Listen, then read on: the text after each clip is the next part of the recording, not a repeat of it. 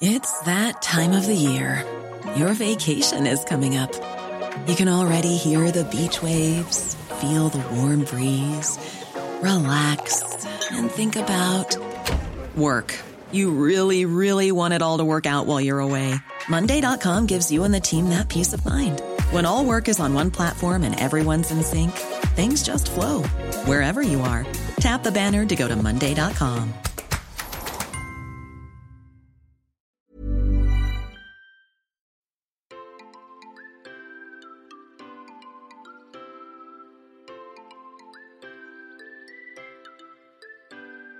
Salut, salut On est le jeudi 11 août 2022 et vous avez eu la bonne idée de lancer un épisode de Génération Podcast.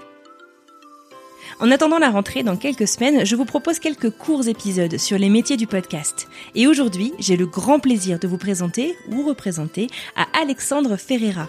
Il est ingénieur du son pour de nombreux podcasts tels que X, Code Source, Encore une histoire et bien d'autres.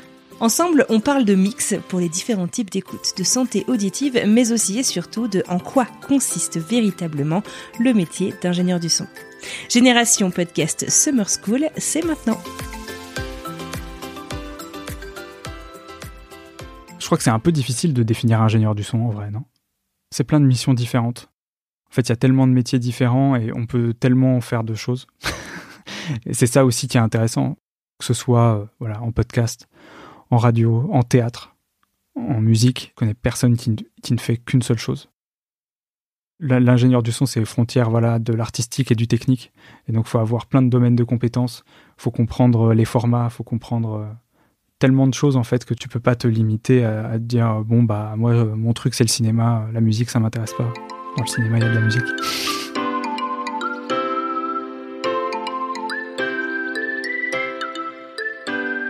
Pour moi, ingénieur du son, que ce soit en radio, en podcast, en télé, en ce que tu veux, il n'y a pas une seule façon de le faire. Et en fait, c'est plein de, c'est plein de choses très différentes.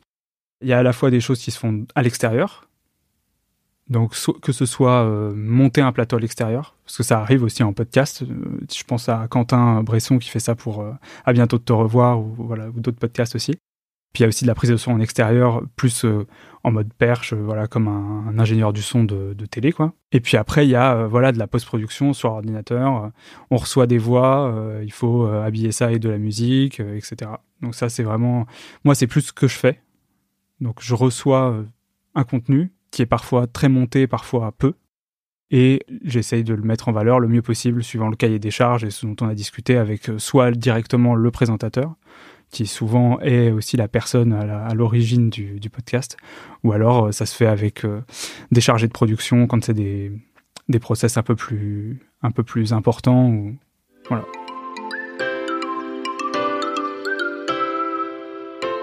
C'est toujours difficile en fait de communiquer entre quelqu'un qui connaît les termes audio euh, et quelqu'un qui ne les connaît pas.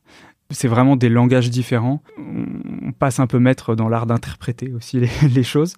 Et ça dépend beaucoup des personnes avec qui on travaille. Il faut vraiment communiquer avec, avec la personne et s'aider aussi de référence. Euh, ça, je crois que c'est le truc vraiment qui aide le plus. C'est-à-dire, euh, on voudrait quelque chose qui ressemble à Affaires sensibles, mais pour les enfants. Je trouve que de référencer en fait les choses, ça permet de, dialoguer plus facilement. Et après, sur tout ce qui est euh, plus de l'ordre de couleur sonore, là, euh, ça va devenir un peu compliqué. C'est-à-dire que en fonction de la personne euh, qu'on a en face de nous, que ce soit un journaliste ou plutôt quelqu'un qui vient de la musique, ils vont pas avoir le même langage. Et même des musiciens qui connaissent aussi quand même quelques éléments techniques, ils vont pas parler de la même façon.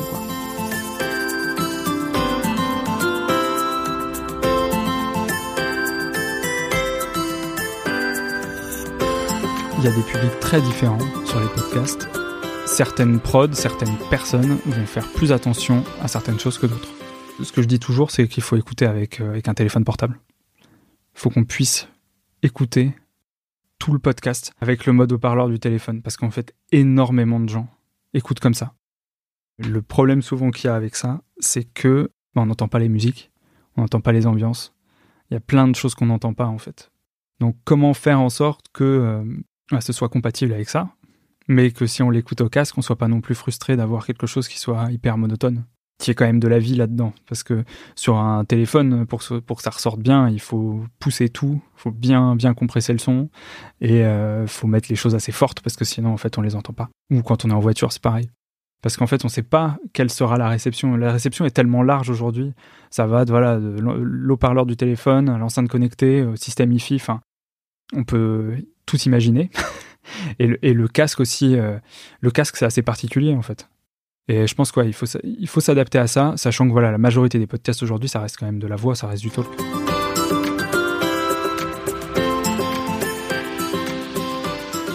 En fait, ça dépend vraiment de, ce qu'on fait. Quand on parle de podcast actu, moi, mon travail, c'est sur à peu près une journée. Euh, en tant qu'ingénieur du son. Donc à partir du moment où je reçois une session avec déjà euh, du montage qui a été fait, euh, jusqu'à la livraison du final. Donc il y a plusieurs vagues de retours généralement sur ce type de podcast. Par contre, quand ça va être sur des projets plus complexes, comme, ce que, comme ce que je peux faire par ailleurs sur Encore une histoire, où voilà, on est à la frontière entre le livre audio et la fiction. donc ça va être vraiment du montage et après de l'habillage avec plein de choses par-dessus. Là, ça peut aller... En fait, je pourrais y passer une semaine par épisode. Après là, il faut savoir le temps qu'on s'accorde en fait là-dessus, le temps qui est possible de passer. C'est-à-dire que ça va dépendre aussi euh, du budget, de, combien est-ce qu'on peut mettre, parce que bah, une journée de travail euh, par un ingénieur du son, par un bruiteur, par euh, un compositeur, ça va, voilà, ça va vite chiffrer. C'est aussi ce qui, ce qui fait combien de temps on va passer sur un podcast.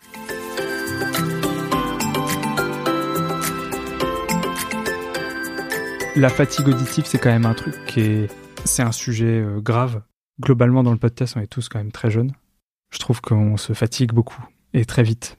Moi, je vois beaucoup de gens qui montent des podcasts euh, au casque, par exemple, 6 heures dans la journée.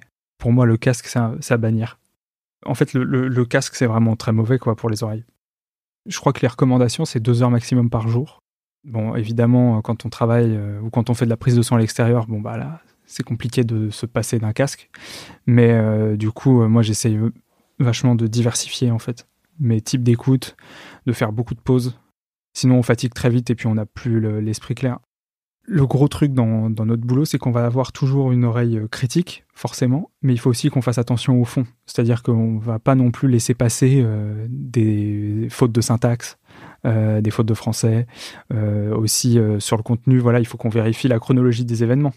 C'est-à-dire que quand on réécoute quelque chose, si d'un seul coup, ça parle au présent, puis ça parle au passé, puis ça reparle au présent, il y a un truc qui va pas. Euh, donc on est obligé aussi de faire attention à ça. Donc l'oreille, elle fait sans arrêt des allers-retours. Enfin l'oreille, le cerveau fait sans cesse des allers-retours en fait entre différents niveaux de lecture. Donc déjà il y a cette fatigue là.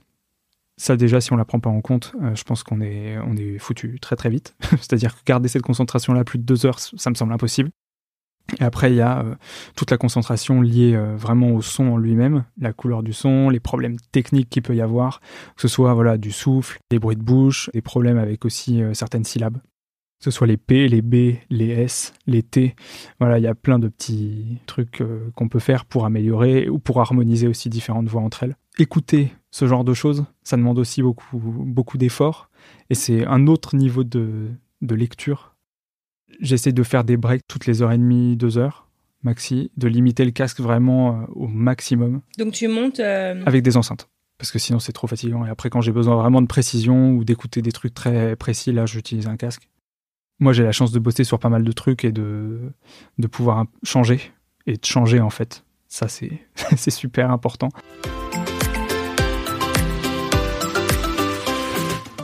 Voilà, c'est terminé pour aujourd'hui. J'espère que ce court format vous aura plu. Un grand merci à Alexandre Ferreira pour cet échange que j'avais vraiment adoré. Bel été à vous et à jeudi prochain pour un nouveau métier. Salut